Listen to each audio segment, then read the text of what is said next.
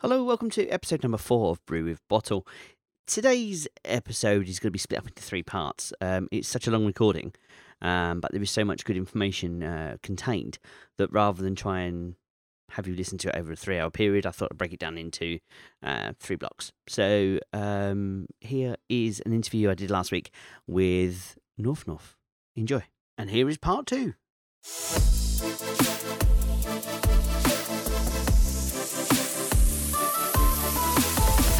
Brew with Bottle. Please, please do, please do. Um, just getting back to the main point, because we've kind of taken a few tangents, but... Um... Welcome, welcome to my world of podcasting. We always take tangents.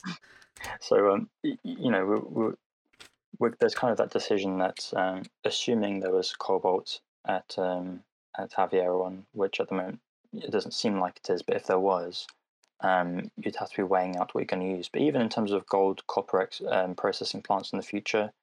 Um, you know, cyanide is really nasty stuff to work with, so it's, it is far from ideal in terms of safety and in term, you know, even from environmental factors.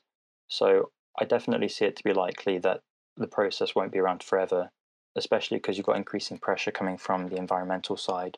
So I really don't think there'll be any significant changes to the to the processing methods to be more um, environmentally accommodating at Telfer, given that.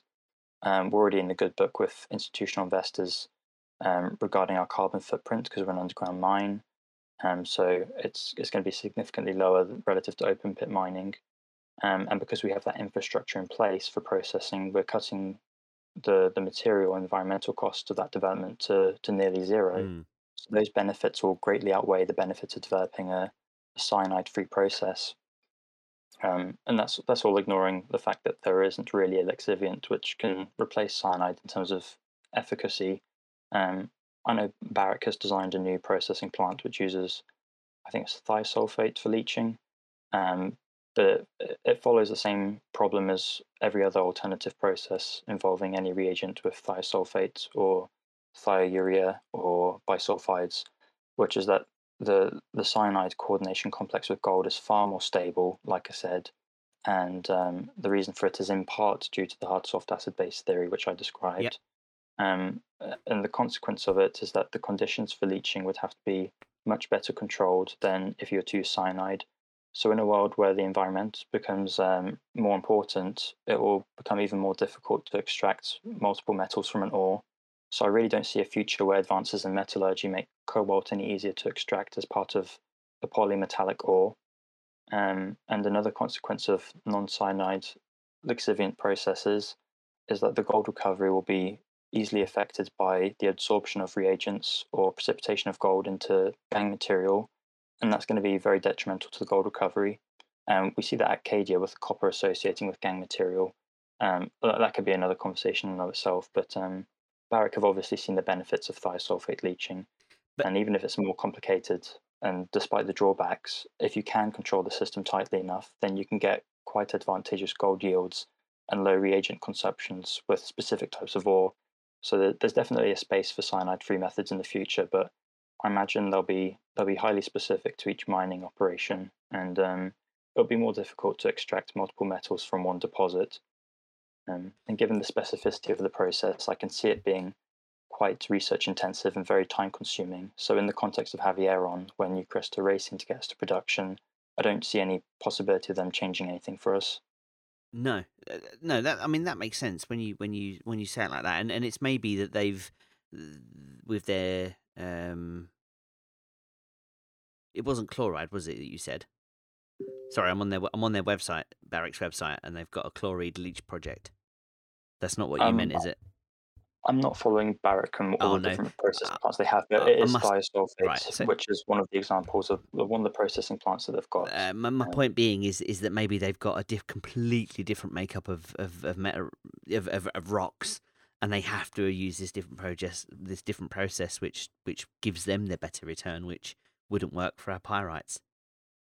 Um, I think it's just. I think it's one of these things where, as time goes on, the environment's becoming an increasingly significant factor in mining. Um, and with the cyanide, although it's extremely effective, you know, it's been around for for over a hundred years for good reason, right? Yeah. Um, and it's it is kind of like the gold standard, this carbon and leaching process, um, with with with a lot of different processing plants that look to extract gold because it works so well.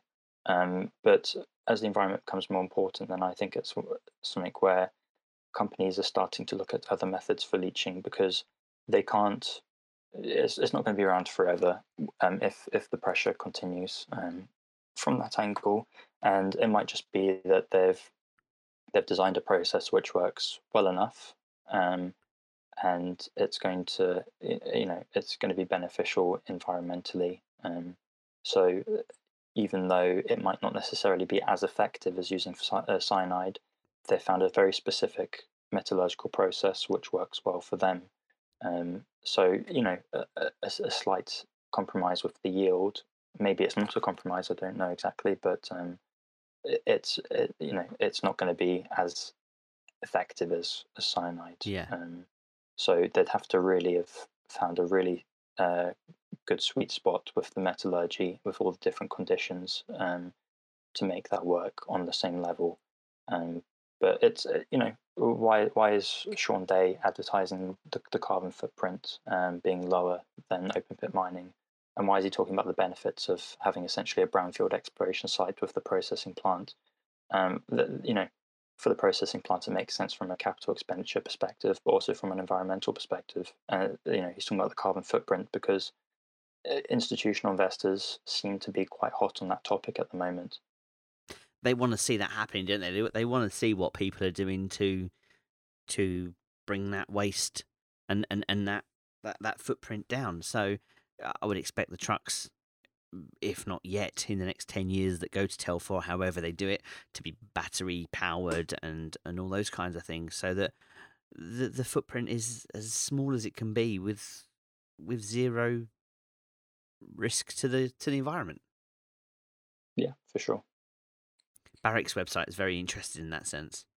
They uh, they've very bigging up themselves at talking about how amazing they are at their tailings and how they look after their mercury and how they look after their recycling bins. They've got a picture of a, someone putting paper in a recycling bin. I'll walk away from that. See, this is the problem. I end up on Google and I end up asking all sorts of questions, and we end up moving away from the topic of conversation that we're supposed to be having. I would never be good as a Parkinson type interviewer. Well, I mean, you mentioned the tailings, but um, I would imagine that um, if they're trying to process the cobalt, or if there is cobaltite in, in Havieron, which I imagine is probably what's responsible for some of those um, um, those higher cobalt um, drill results that we might have found intermittently. Yes, um, they measure it in parts per yeah. million, which which doesn't help when you're measuring everything else in grams per tonne. Well, the gold is measured in parts per million as well, but um, it's just kind of converted to grams per tonne. As, so it's a similar story with cobalt. Okay. Um, I think usually they record it as a percentage similar to okay. copper. Um, but, uh, you know, you might see cobalt in the tailings, and they might design, you know, a way to process the cobalt in the tailings. I don't see them doing it in the concentrate at all. But um, if, you know, it would, it would probably come out with the gangue material in the, as the tailings, and maybe if there's a design that's taken place, or you know, that's made to process the cobalt there, then you might have something worth looking at. Um, so, it, but it's, it's not something that's been designed yet. No, I'll put it that way. Okay. So it's it's all ifs and maybes, but I'm sure it might very well happen in the future. Well, I mean, it's what they've just done at Cadia, isn't it, with the um, molybdenum? I had to think about how I was processed said that then. That, you know, where, where they've established the plant they've got going, and, and now years down the line, they're now going to start releasing the molybdenum from the process because they can afford to. Yeah, and um, at, with molybdenum, it's it's more feasible to extract compared to cobalt. Um, yes.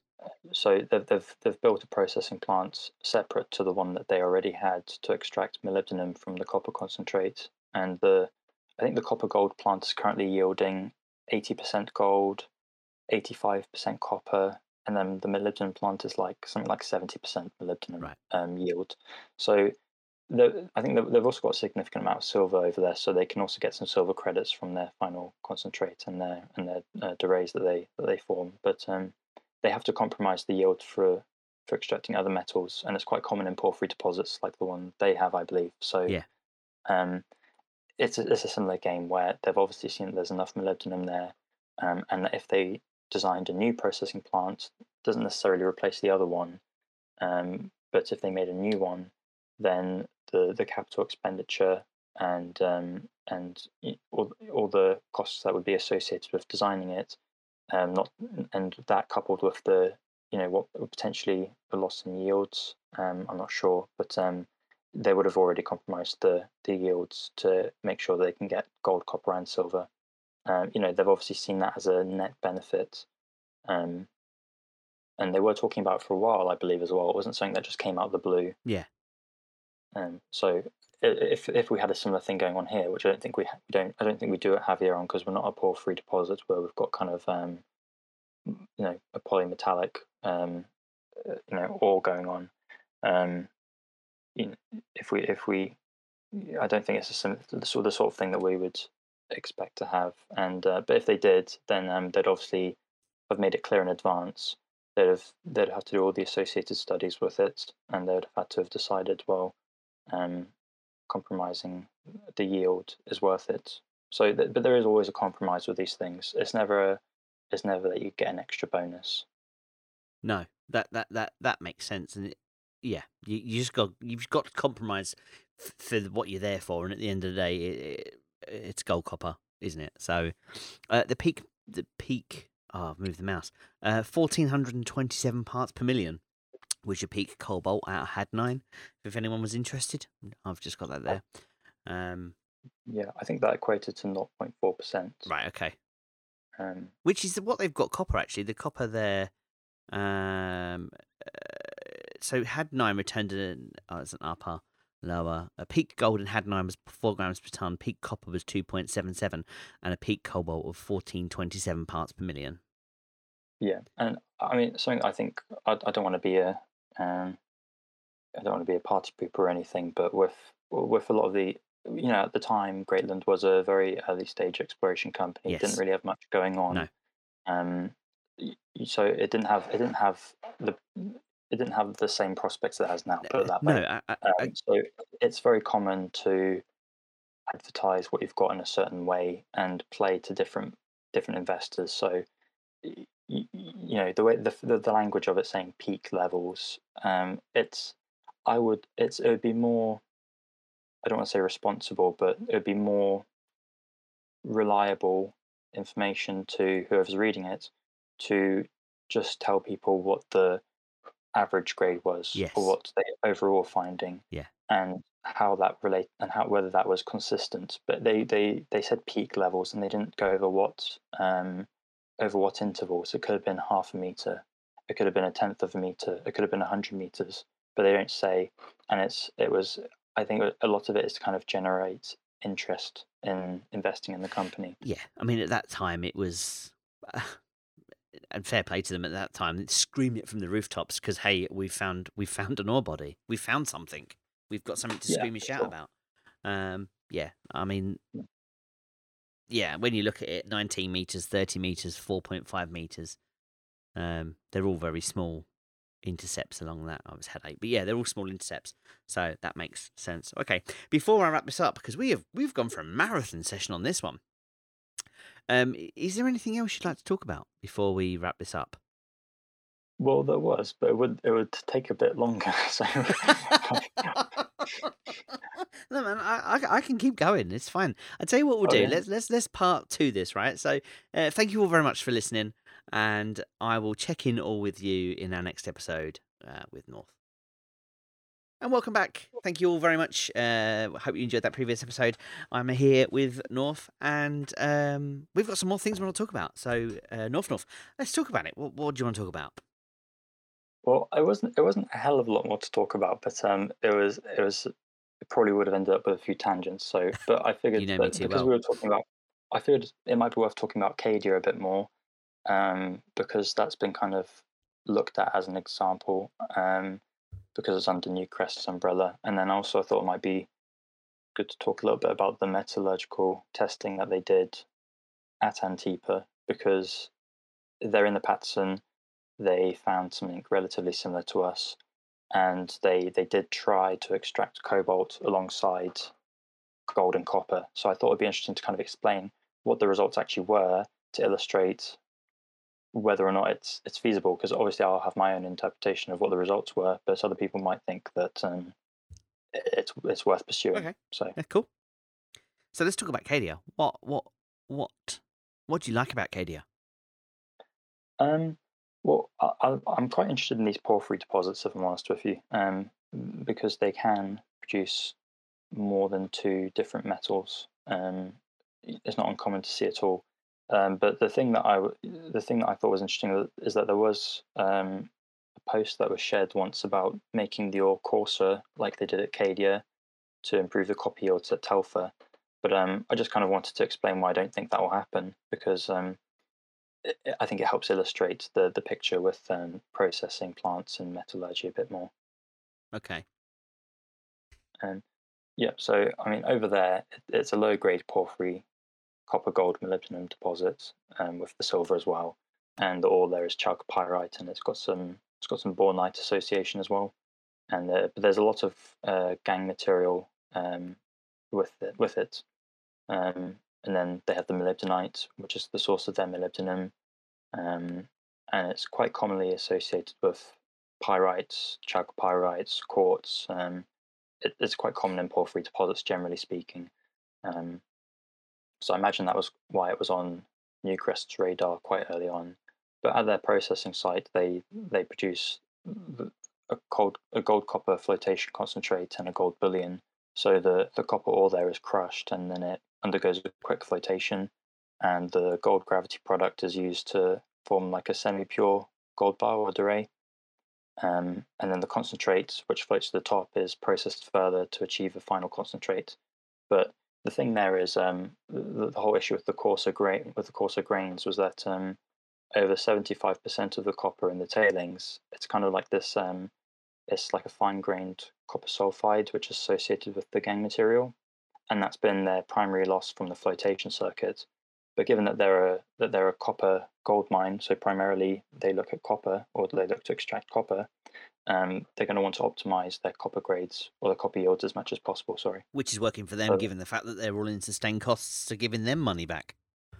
Yeah, exactly. You know, um, so so they start toying around with it, and um, so with with the flotation, it's um, which is you know it's it's a method which you can use.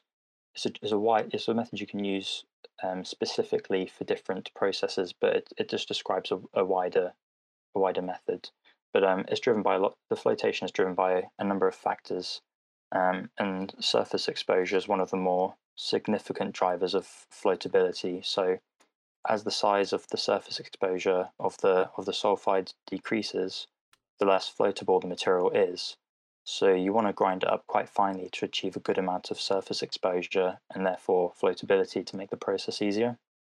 Um, I think with with composites with more than fifty percent sulfide surface exposure, the recovery rate is about ninety-five percent.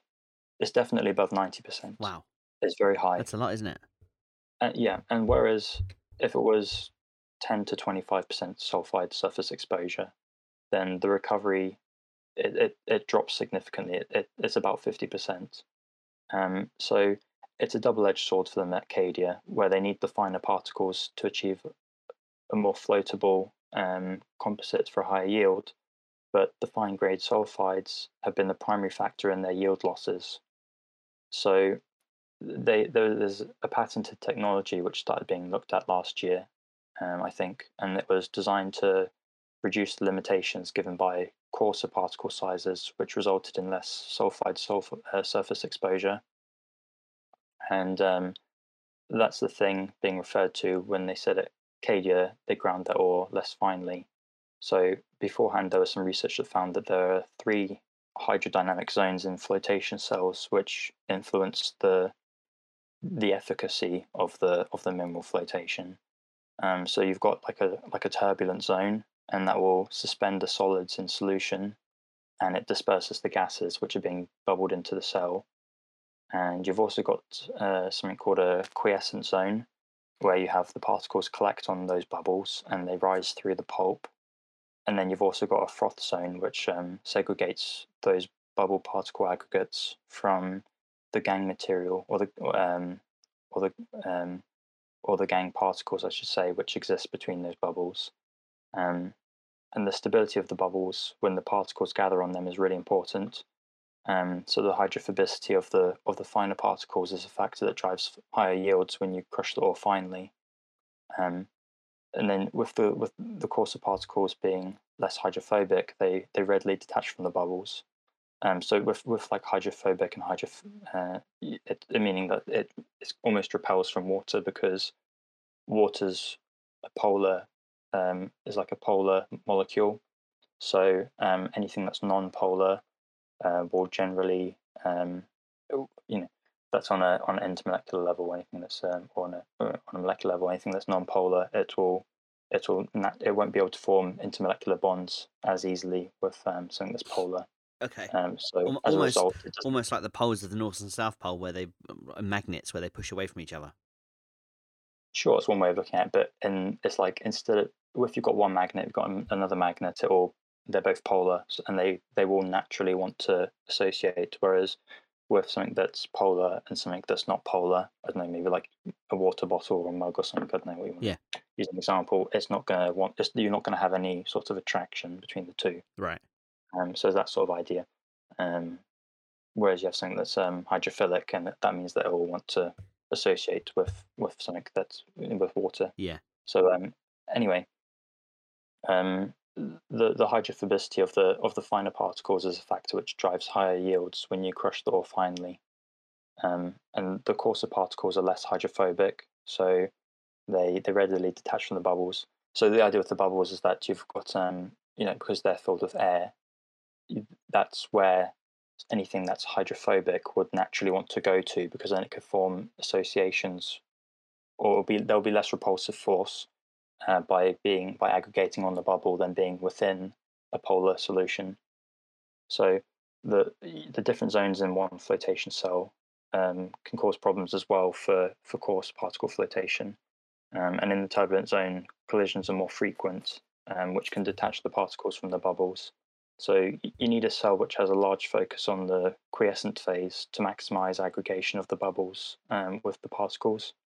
Um, and then, so basically, Cadia, to get to the point, is that the HydroFloat creates like an aerated bed, and the feed is introduced to the top of the apparatus, um, and fine bubbles are introduced at the midpoint of the apparatus. So the result is that the bubbles are introduced directly into the fluidized bed, and that increases the, the chance of bubble particle collision. So if you've got if you've got the particles being introduced at the top and the bubbles being introduced below, then it basically makes it very difficult for the particles to get to the bottom of the unit where the tailings exit without hitting a, a bunch of bubbles. Right. So it essentially forces the particles to aggregate with the bubbles more uh, more so than you with a normal flotation cell. I think I, I think I get that.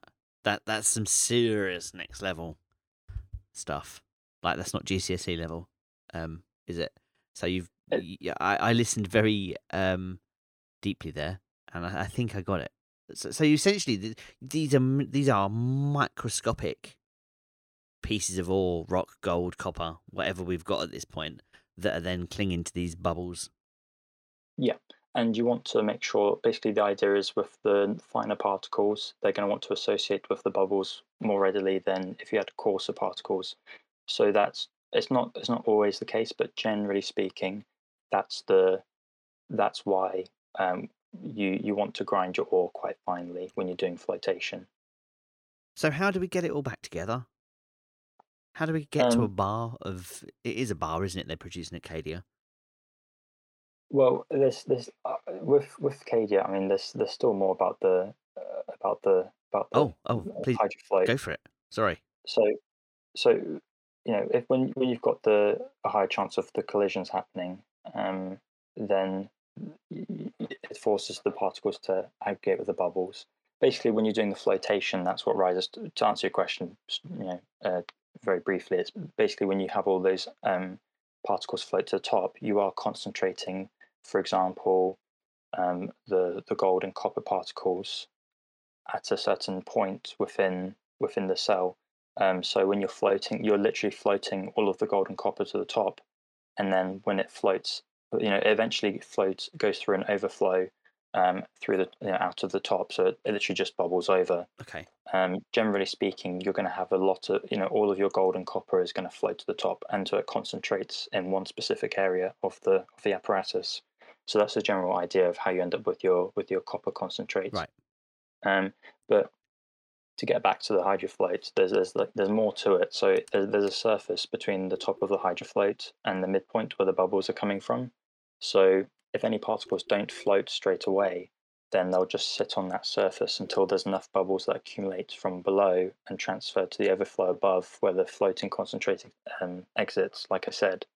So the design wouldn't actually make a coarser particle achieve a better yield than finer particles in a lot of circumstances, but it does reduce the amount of copper lost as a result of finer particles associating with gang material. Um, so it, it's all specific to the to the dominant mineralogy and what the primary resources they're looking to extract. Um, so at, you know at Telfer, where um, you've got a different mineralized system, it's not necessarily going to be applicable um, what they do at Cadia to what they do at Telfer. They don't have enough of a problem with the gang material to justify the expense of installing the new separators, and then having to tinker about with all the logistics, um, you know, reworking the processing plant, um, you know, doing all the experiments and studies that are associated with with it beforehand. And there's a there's a very specific optimal grain size for the ore of each system, so the yield won't necessarily improve at other operations just because it worked for one. And um, because gold is a primary product at Telfer, they'll, they'll much sooner compromise any copper yield in exchange for higher gold yield. Whereas at Cadia, the, the copper is the primary metal that they're extracting, so naturally um, the copper yield will probably be a bigger concern for them, which is why they invested and spent that time trying to um, reduce any losses. Yes. Um, I found a really interesting paper on that, actually, with lots of pictures and a diagram. Um... Uh, cleaner circuit optimization at Cadia operations. I don't know if that's any help.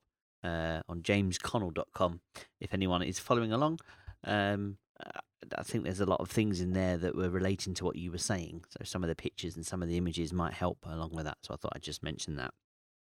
Yeah, if you, if you look up the HydroFloat Cadia, I'm sure you'll find, um, like anyone who's wanting to look more into it, they'll be able to find a lot of review papers or um, optimization studies, which kind of explain the background to the to the problem they had at Cadia and how they resolved it. And usually they're very good, they're very detailed. So if you are wanting to kind of understand more um, why they made decisions at Cadia, which wouldn't necessarily um, translate to other processing plants, but it's it's good for them, then um, then you'll you'll be able to find it quite easily. So I imagine that website that you've pulled up, it's probably fantastic for for more information. Yes. No, certainly a lot more than I could digest. Um, I mean the the the chemical the, the equation that it offered was um, yeah, I'm not even going to go there because it it it, it would it blew my mind. Uh, I'm a very simple person, and that was far too much for uh, half eleven at night. Uh, an equation with that many letters and numbers, like. There just was no numbers in it. It was all letters and none of it made sense. But anyway, okay, so what about, with regards to Telfer, what are we looking to, are we, are we going to get a gold bar, not, not a solid gold bar, obviously it needs further refining and processing into its into its final state before it ends up at the Perth Mint. But what are we looking to get from Telfer? What are we sending away at Telfer? Um, at Telfer, I think they usually, it's the, like I said at the beginning, with um, how the with the sequential flotation that they use, you've got a copper concentrate which you get first, and that's a powder, then, isn't it? Um, it's I mean it's in a when it comes out of the flotation, it's in liquid form. Um, but I think that they dry it usually. Yeah, um, yeah. I think it's when it comes to selling a copper concentrate, I think it's sold um is a dry powder. And then um with the gold, then. Um, it's a similar story where they'll float it, um, and then they'll they'll turn those into gold bars, I imagine. Okay. It's not really been a concern of mine of how they actually what, what form the gold comes in. I've just been more interested in the in the processing um, and the metallurgy, um, it doesn't, you know, it doesn't matter to me if it comes out as a liquid or right. solid or whatever, okay. whatever, whatever they want to do. I mean, with gold, it's going to be solid, but um, whether it's in the form of a gold durée or whether it's in in a pure gold bar. Or whether it's, uh, you know, it's not been a, it's not been a major okay. concern. Would would they have to, in terms of uh, of gold? Once you once you've collected all these little particles of gold, would you then melt them to, to for it to bond? How do you get rid of the cyanide? Does it just wash off? Um, it doesn't just wash off. Like I say, it's a very very stable. It's very it forms a very stable complex with gold, so it's quite difficult to. to chemically um, remove the cyanide. Okay, so it's still it's still part of it at this stage. It, one, it, that's a process that it will go through when it goes away to the refiners to become a, a proper gold bar, as it were. Um, yeah, I mean, if anyone's ever looked at some of these um, some of these uh, illegal gold mining uh, groups, that you know, you might see them in South Africa or Zimbabwe or anything like this. Um, quite commonly, they just burn it.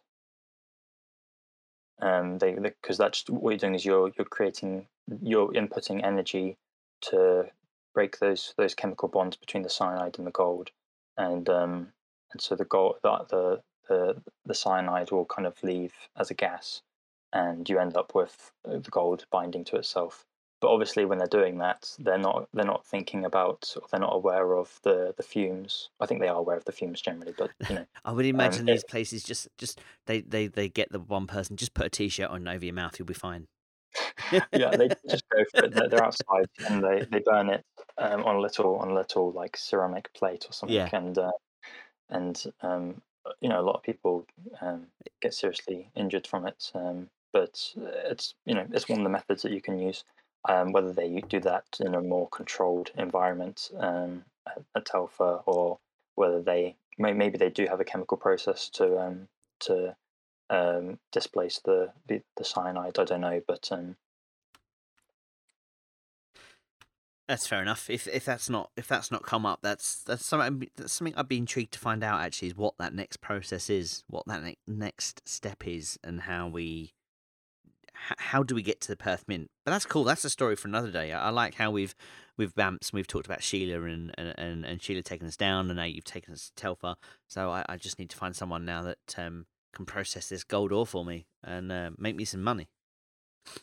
Yeah, there's no, uh, there's no. Uh, we'll say it's all just filthy lab coats and those processing plants. Uh, none of none of those um, hard hats.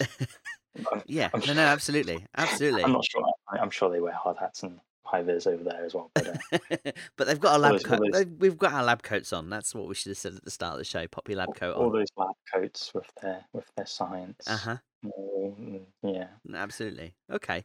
So, uh, um, bringing it close to home then, um, Antipa. What what's what's happened there that um th- that has you linking it to Telfer and and its processes and its ore? Well, it was. I, I kind of I, I kind of wonder if it's related to why they reported the cobalt um, in twenty eighteen. Um, don't know for sure, but I kind of wonder um, if that's why when we got the draw results, they kind of published the the the, the cobalt um, peak peak uh, grades. But um, with Antipa, they they did some metallurgical test work for their Minyari Dome deposit in twenty eighteen. Okay. Um. The year before, they did some testing to look at a gold-only extraction process um, using gravity and cyanide leach processing, which um, gave them a ninety-five percent recovery of gold in the oxide ore and eighty-eight percent in the primary ore. That's pretty impressive. So that kind of speak that speaks to kind of the, the efficacy of using cyanide leach processing, right. and uh, any of these sorts of um, cyanide-based lixiviants. They are just they are just great for getting good uh, yields, which is at the end of the day what you want. Um, Uh, anyway, in their twenty eighteen study, they did some flotation tests and gravity tests, and um, it was to try and um, I think they had some cobaltite mineral association, which they wanted to see if they could exploit. Um, because, like I say, they had it at Telfer, but they monitored levels of it only because they needed to monitor the arsenic content. So they basically tried to blend the cobaltite with the chalcopyrites to try and keep the arsenic levels consistent. But um, I think I have the. I think I have the document here, so if you want, I can give you the specific numbers, or I can give you the, the long and short of it. Um, Mm-mm-mm. Let's go long and short, and then maybe we can link to the document for people to chase it up for their own. Okay. For their own uh, okay. investigation. I mean, that's not the right. From word. from the from the top of my head, they basically wanted to get a copper concentrate of over fifteen percent, um, and they wanted to maximise the copper gold recovery whilst minimising um, the, the the cobalt losses. And then also to attain a cobalt concentrate with, I think the concentration they wanted was five percent or higher. So those were kind of the grades they were looking at. Um, so in their first test, I think they managed to demonstrate being able to split those concentrates, um, but it was only in the rougher. Um, and their copper and cobalt grades were quite poor. And um, they they repeated the tests and they tried to... They tried to basically find a happy medium, but like I've said, I've I've said it, you know, I've said it before. It's it's a game of unintended consequences, and um, it's kind of what I've been trying to illustrate um, for for the last few hours. Is um, you know, they tried to improve the the copper or gold grades, and then the cobalt grades dropped very severely, um, and then when they tried to improve the cobalt grades, the gold and the copper grades dropped severely. And any attempt to improve the recovery of the material resulted in the dropping of the recovery of the other material. And they couldn't seem to find any flotation procedure which met all of their target grades, and they couldn't find any process which could produce sufficient yields of all the material. Right. Um, and, you know, I, I read the report, and, I, you know, when I first read it, um, I was like, oh, wow, this, this looks pretty positive, actually. Um, they were they were saying things like, um, like they had... Um, they're reporting very positively. They said it was a great report. They're going to look into it more. Um, they reported it all as like peak recoveries with this, and similar to the peak mm-hmm. grades found at yeah. Havieron, right? And then uh, copper and cobalt could be recovered to two separate concentrates at significant grades and recoveries. But it was it was a thing where they kind of sellotaped the best results together, ignored the fact that when they got the best results, they had to do it at the expense of the yield or the grade of another material which they were trying to get. So it went. It kind of went against the, how they pitched it. The results of the of the study.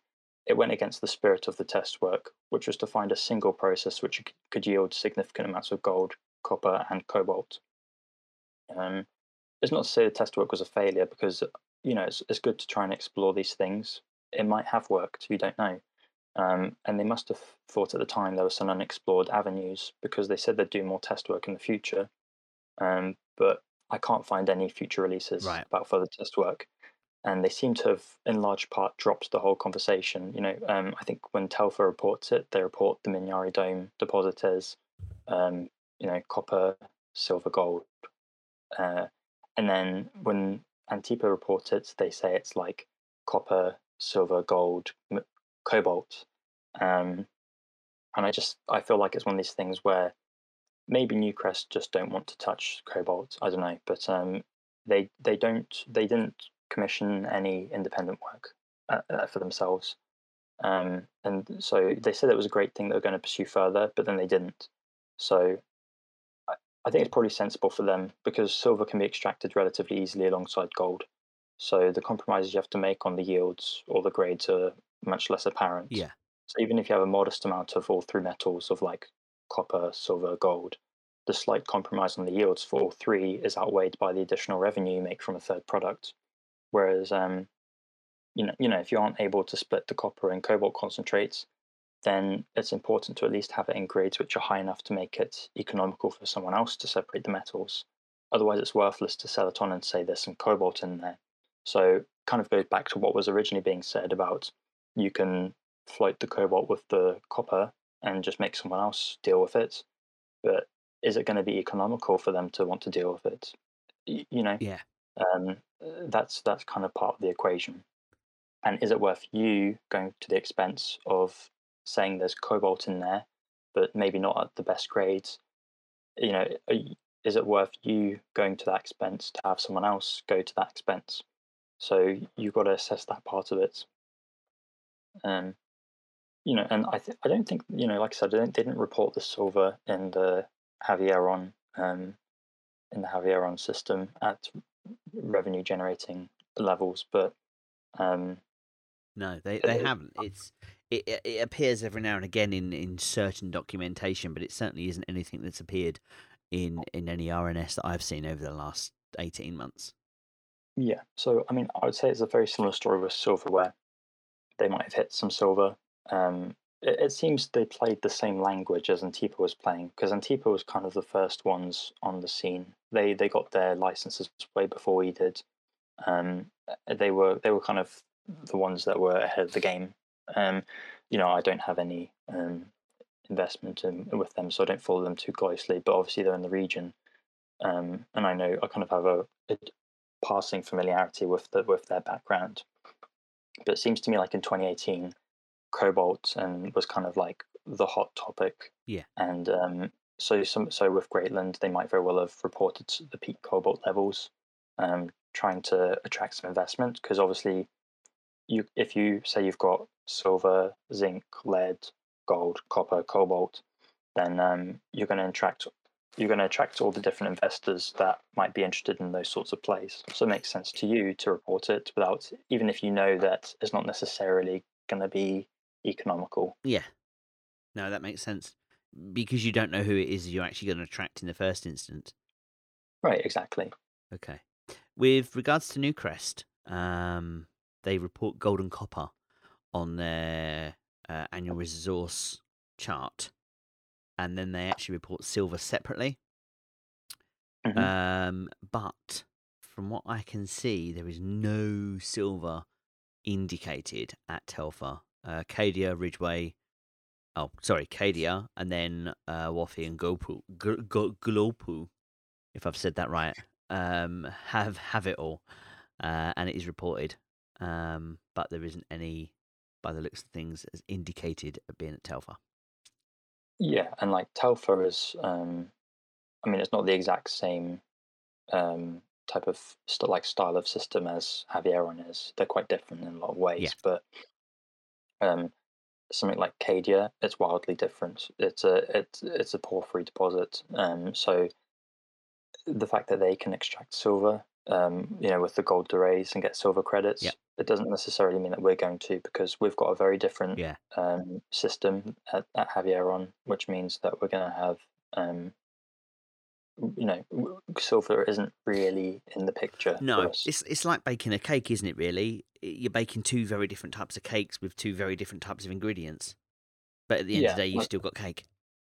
With chalcopyrites, ultimately, c- copper and gold are the two metals that you will commonly see. Yeah. So anything else, I don't. I really don't think it's going to be. Um, you might you might get some very impressive intercepts at very small intervals. Uh, sorry, very impressive grades at very small, you know, intercepts or or intervals, whatever you want to call it. But um, it's not going to be continuous. I don't feel. Uh, and it's the same thing with the copper. The same thing with the zinc. Same thing with the lead. You might get impressive intercepts in very small parts. Um, you might find it, you know, loosely scattered throughout the, the whole system, you know, but um, ultimately the dominant mineralogy at Havieron is the chalcopyrites, and that's what's going to be the that's what that's why they started looking at the gold and copper seriously instead of all these other ones. They knew there was chalcopyrites, that was the predominant mineralogy as they did more drilling, and I just suspect that they dropped it and said, look, you know, realistically that's what we're going to be extracting. Yeah. There's no point in reporting something we don't have. Yeah, I mean, with well, you know, with the kriging process, um, I don't know if you want to talk about how how they actually estimate the reserves. It's a very interesting um, thing that probably wouldn't hurt for us to cover, to be honest with you, because there seems to be a lot of different theories. And, and how we're getting to these figures, and obviously some people come up with crazy numbers, numbers, uh, and others are more reserved. So let, let's talk about it. Yeah, I mean, I personally don't have a specific number in my head about what we're going to expect to have. Um, we can look at kind of um, what they've got in the in the first two hundred meters or the first six hundred fifty meters, and then say, what if you applied that throughout the whole mineralized footprint? But you don't know how far the mineralized footprint is going to go. You don't know how the grades are going to change. Um, you know, it looks like they're getting better as you go deeper. Um, so I'm, you know, I'm not one to speculate on the amount we've got, but how they actually estimate the you know, uh, for like for the December R N S, when they when they estimated the, what we had, you've got two different types of like krigging. Um, so you've got ordinary krig, uh, krigging, and you've got code krigging. So um, what's what? Sorry, what, what's krigging? I've no, not heard of that word before. What's what's krigging? So it's one of these. Um, it's just this geostatistical um, method that you can use to estimate. Um, so I'll, I'll talk about it now. But um, what they did is they kind of tried to represent um, the levels of the elements in each block that they used for the M R E. So the krigging ultimately will, you know, it's it's a type of um, regression method, and they'll they'll predict the value of like a given function or equation at a point by calculating a weighted average of the known values in that function. So to put it in terms, to put it in context of what we actually did, um, where they've got ten meter by cubed blocks downhole, where they used each block as um, they graded it. Um, you'll have you'll have data from drill holes passing through, and I think the drill density was it was it was like about one hundred meter uh, by one hundred meter. Okay, either one hundred or seventy-five, but it doesn't it doesn't really matter. Yeah. Um, they use the krigging to estimate the levels of elements between the drill holes. Oh, so it's, it's slowly starting to come back to me. I have heard of that before. Keep going. Yeah. So if I was to give, it's not, I'm not I'm not giving numbers from the actual Havieron deposit, but just for an example. Sure. If I had a drill hole which had two gram per ton gold at a ten meter interval, and it exists five hundred meters below the surface, and I've got another drill hole which has six grams per ton gold at ten meter interval, five hundred meters below the surface, and it's five meters away from the other drill hole, then the the, the krigging will essentially it will um it will estimate um the increasing levels of gold and give you a statistically reliable number at whichever point in space between the two intervals you pick. So if you so if you were picked a space which is in that five meter distance, which is closer to the two gram per ton gold, um, then you'd have you know the the modelling would predict a grade which was closer to two gram per ton than five gram sorry to six gram per ton. Whereas if you picked a spot between the two and six meter interval, which was closer to the six meter to the six gram per ton. Sorry, so the, the two and six gram per ton uh, intervals, not meters. So if you picked a spot which was closer to the six gram per ton um, interval, then the modelling will predict a number which is closer to six gram per ton. Um, so let's say it's halfway between the two, it will predict, you know, it, it might predict four gram per ton. Obviously, depending on what's going on, this is a three D model, right? Not just a not just a line. So if you can kind of picture that on a scale where we've got a bunch of intervals with, uh, you know, with different grades, different elements, and then a three D ore body, then it gives you an idea of what they did. Um, but the importance of having the drill density, which allows for more reliable estimations, is that if those two drill holes were one hundred meters apart and you had no drill holes in between, it becomes a lot more unreliable to predict the gold levels between those two points, because the grades could change wildly between one hundred meters compared to you know compared to yeah fifty meters or ten meters, or so um and then imagine if it was two hundred meters apart, then it's you know a lot can change throughout the system. So this is why, as we go through these different processes of the maiden resource estimate, the pre-feasibility study, and then the definitive feasibility study, these drills have to get closer and closer together each time to prove that what they're suggesting they might have they have actually got. Yeah, statistically um sorry statistically right. I need a bit of a drink of water. Do it, go for it. While you're doing that, um, on the maiden on the maiden resource estimate, um, the ordinary krigging of gold and copper was undertaken into ten by ten by ten blocks and reblocked into five by five by five blocks. The resource model was dominated utilising geological units of the Crescent Zone, the calcite cemented breccia, al- oh, the, the, the ac- actinolite cemented breccia. Hard boundaries were used between the three zones. Krigging neighbourhood analysis was used to define the search neighbourhoods for gold and copper. Gold and copper were estimated independently of each other.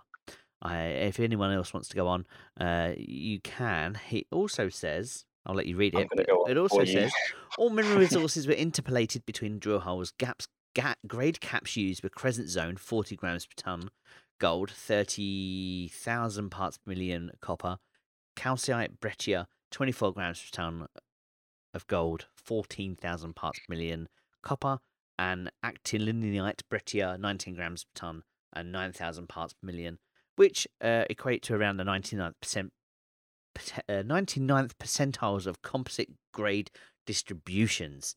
Uh, that's on the maiden resource estimate, if anyone wants to uh, look into that any further. Yeah, and the reason why they'll look at though why the reason why they put a cap when it gets too high is because if you started including, you know, those um, they are aberrant numbers. They're not normal. They are definitely um, you know exceptions to the general trend of mineralization.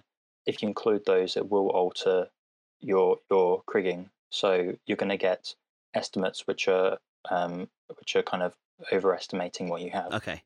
So that's why they end up putting a cap too high when it gets too high at the ninety-ninth percent um, uh, interval or the ninety-ninth percent um, distribution.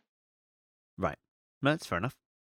Yeah. So um, anyway, so the you do get examples because it said there that, um, well, first of all, you'll notice that they didn't mention the crack or breccia. They they only they only used the the high grade, you know, the sulfide crescent zone. And then they used the cemented breccia to, to do the kriging. Um, it seems like they don't find the crack or breccia has sufficient mineralization to be worth um, extracting. Obviously, with the drill results, we're finding that the, a lot of what we thought were crack or breccia is actually cemented breccia. Um, but anything that actually is crackle, it seems like it's not economical to mine. So one of the positives with this latest R N S, where we had um, we found that there was um, significant mineralization below the cemented breccia into the crackle breccia, is that um, effectively you're you're you're expanding the amount of cemented breccia, which increases um, the case. Well, you know, it makes makes the case more compelling for bulk mining um, in the future. If you can try and get rid of as much of that crackle breccia as possible and um, see it as cemented, then you're going to end up with a very favourable, uh, very favourable bulk mining operation. Because it's opened up again, isn't it? As we got lower, that I think that's the thing that surprised us recently is the fact that as we've gone lower, it actually looks like that the cemented. He says, just checking that he's got it the right way around. Yes, the cemented breccia opens up even further, doesn't it? Yeah, it seems that way. Um, I think there's sometimes the figures aren't too reliable, particularly in Greatland's um, R N Ss, because when they show some of these cross sections, they tend to use like a plus or minus one hundred meter. Um, so anything that you see one hundred meters behind or in front of that cross section, they'll include it. Um, so usually. Um, it'll be a thing of if you see anything higher grade that's one hundred meters away, they'll bring it into the picture. Whereas with Newcrest, the cross sections are higher resolution, so you get a more accurate depiction of what's actually. If you were to cut the ore body in half and look at it, you would get a more accurate depiction of what's going on um, at that particular cross section. Okay, I didn't, I did, so, I didn't know that. I, I genuinely thought that they were the same images. Sometimes they are, but I think. Um, I think there was even a conversation today about it, um, um, where people were kind of wondering what why there was a discrepancy between what what they're showing in the Newcrest figures and what they're showing in the Havieron figures, um, and it is just down to the the you know the the um, tolerance that they use for the cross sections. Okay. Um, but anyway, so they said that gold and copper was um, was measured independently of each other. Um, and I, I think they've specified that because you also get co-krigging, which they've used. So um, when when you have a particular data point or um, uh, of interest, which is kind of sparse, but the you have secondary data that's abundant, then you can kind of look at co-krigging as as a method for estimating something. Okay. So in the context of um, Havieron, um, we might see an abundance of secondary data derived from other types of studies to drilling. Um, and they might use that to estimate the amount of cobalt in the ore body, for example, or um, um, you know, where, I think because that was one of the ones they did the co-krigging for, wasn't it? Uh, I've moved on, so I honestly couldn't say without checking it again. Co. I think it was cobalt, iron, and I want to say sulfur. Correct. I found it yeah. in the estimation of modelling techniques. All discretionation of four by four by four, sulfur, iron, and cobalt were estimated by co-crigging. The minimum and maximum number of informing composites were ten and twenty to twenty-four, respectively. Cool. Yeah. All right. So um, um, they might have also looked at levels of cobaltite throughout the ore body. So that might have been what they looked at, um, or they might have looked at. Um, I I don't know for certain, but they might have looked at um, an element which is closely associated with cobalt in that system. So, for example, with cobaltite, um, you have arsenic associated with the cobalt. That's what makes up the mineral. Um, so they might have looked at the arsenic levels because they found it easier. Um, you know, for example, so they might look at the level just just to explain what co-crigging is. They might have looked at the level of arsenic and done the crigging estimate for arsenic to indirectly find what or estimate what the level of cobalt is. Yes, there's a whole bunch of chemical symbols here. So if I call out the chemical symbol, can you translate them for us? um, I know this should be fairly easy. So we've got uh, A U and C U, which are obviously gold and copper. Then we've got S, mm-hmm. sulfur, Fe, iron, C O, cobalt, B I. Uh, I think it's bismuth. I want to say bismuth. A S, arsenic, P B. Uh, P B or P D? P B, B for butter. Oh. We can come back to that I'll one. And then I think it's I'll, hang on. I'll, I'll get it. Zinc and uh, nickel being Z N and N I. Okay. So that's that's that's what they've used. A... Oh, P B's lead, isn't it? Oh, yeah. Yes. That, it's, we'll blame it on the time. It's gone midnight. The yeah. So so that's what they've they've they've put it. That that is in the estimation and modelling techniques of the uh, initial resource estimate. So they've they've capped. They've grade capped. And applied for all variables, and they are the variables. Well, the fact that there's zinc and lead in there, um, I mean, I, I don't, I don't know much about the metallurgy for zinc and lead, so I, I, I might actually look into that now. I might write that down. But um, they said that they found good intervals for it, right? Uh, it was, it was like zinc was like above five percent, and lead was like it was, it was above ten percent. Okay, I don't know. That's not that's not on this that I'm looking at now. So I anyway, would get lost looking for it. That was in that twenty eighteen report when they found some of these ah, quote okay. unquote peak intervals. So I don't, whilst I don't necessarily think. I mean, it's just speculation, sure. and it's um, you know, but it's something I might look into now. Is um, they might be keeping an eye on those levels to see if um, assuming I'd, I'd have to make sure I'd have to check, but assuming that the metallurgy is um. You know, it, it it can it can it coincides with gold and copper extraction um, relatively easily. It might be that they're monitoring the levels of um, zinc and lead. Twelve. To, uh, sorry, I... I mean, lead lead's probably one of these more dangerous elements. So it might be that they're looking at lead from a more uh, got to be careful with it perspective. Sure. They might want to be, but um, with zinc, it might very well. I'd have to check. I'm not saying this is what's happening at all. No. Um, but just to, you know, uh, just. The, reports, the report they might be looking at it in terms of potential extraction. The report from twenty nineteen, um, this is back to H A D um, eight, nine, and ten, I think, or seven, eight, nine, I don't know. Um, uh, oh, I see. Reported to market nineteenth of November twenty eighteen, blah, blah, blah. Other metals are present in the system, including silver to two hundred eleven grams per tonne, lead to, tw- to twelve percent, and zinc to five point nine percent.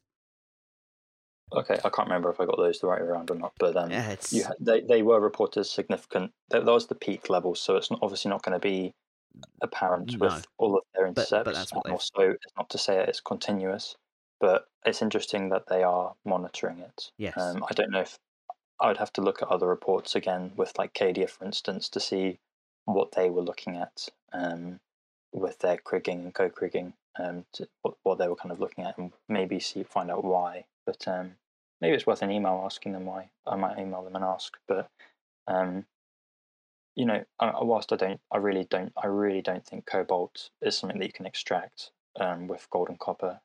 You know, I've I looked at, I know the metallurgy, and I, I really don't. I, I I'd put my money on it not being extracted. Um, but um, I don't know much about the zinc or the lead. So, and with the zinc particularly, I, th- I might actually look in to see if... Um, That's piqued your interest, isn't it? I mean, it's just something I don't know about, so I want to find out about it. It's more likely that it's not going to be... It's not even worth thinking about, um, because I, I think, you know, I've said it, you know, what I've been saying the whole time, it's a game of unintended consequences, yeah. So even if there was something worthwhile there, it's just simpler to go with the Telfer processing plant. But Sean Day, when in his interview in the Q and A, um, he was asked about petition, like potentially extracting additional products aside from gold and copper, and I think cobalt was the example. They said additional products, for instance, copper, and he basically said no, that the Telfer processing plant is a gold and copper processing plant, yeah. Which kind of aligns with what I've been saying. But he did say that they were, that it would be part of what they would look at in mine optimization uh, studies. Yeah, um, yeah. It, it, if anything, it's something that's going to come five to ten years down the line, not, not now. Yeah. Yeah, it's something that I really... He said himself, it's not something to expect in the short no. term at all. Um, Because you've got to think, if this is going to be a forty-year mine, at some point the mine, what they've got is going to need upgrading and renewing, isn't it? Because of old age and the fact that it just needs wear and tear and repair. So that could be a potential point of which they explore potential uh, adding or taking away elements that, that, that Newcrest see fit to, to make them the most amount of money, isn't it? But it's not something you would consider. Is is that right to consider it like that? Um, I mean, with the Telfer processing plant, I think they're, they're constantly maintaining it. So there is a certain amount, if you look at any of the annual reports, I think there is a certain um, maintenance cost that's associated with um, Telfer. Yeah. Um, so I think if there was all that was continuously feeding it, it would be around for a long time. But if it was a thing where, I mean, it's not, I'm not saying it is what's happening, but, you know, for example, if there was, if there was silver that they found, they didn't do the kriging for silver. If they found enough silver at Havieron, which I'm not, I really don't think it would be the case, but if there was, um, and they found it in significant amounts, um, you know, um, good grade, good continuity, um, they might consider maybe, I don't know, the bulk mining process. They might think about maybe setting up a processing plant which could deal with the gold, copper, and silver. Yeah. Because with the bulk, with the, with the bulk mining, it's going to be a lot of ore. It's going to be a long operation. Um, it's going to be a lot more years than the open stoping or the S L C. Um, especially with this East, Eastern Breccia, which I think is very exciting. Uh-huh. So, you know, I'm really interested about the Eastern Breccia. Um, you know, you've got you've got a lot, and it's still open at depth, so it might even be further than what we found already. I think there's going to be a lot of ore, which, you know, they're already talking about the optimization process, and um, you know, they're already talking about space filling in for the bulk mining. Um, so they're they're so they're so far ahead of us in their thinking, and they really are. And so it's one of the levels of confidence that I have when when I hear them talking about space filling for the bulk mining, where they're already they're, they've already in their heads, in my in my eyes, they've already in their heads, um, got got all the boxes ticked. Yeah, and that's it, isn't it? They are they are months ahead of any of the information that we can even hope to glean from anywhere. You know, they they know what they're doing, how they're doing it, and why they're doing it. Uh, whereas we can only hope to know what they're doing. Yeah, we haven't even we don't even know what the situation is with all these uh, with all the cemented breccia within the ore body and this Eastern Breccia, which exists outside of the outside of the sulfide crescent zone. Um, I, I mean, it's with the Eastern Breccia. If I can see it potentially being a problem in a certain way, because they have mentioned about the vertical ore body being beneficial for the mining. Um, so given that it falls outside of that vertical ore body, um. It might it might be a thing where they might have to.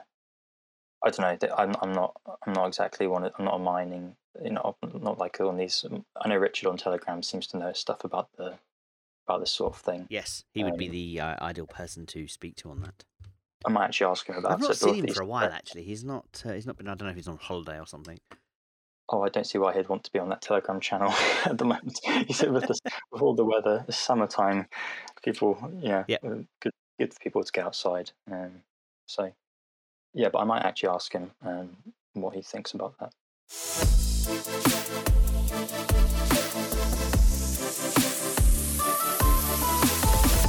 brew with bottle.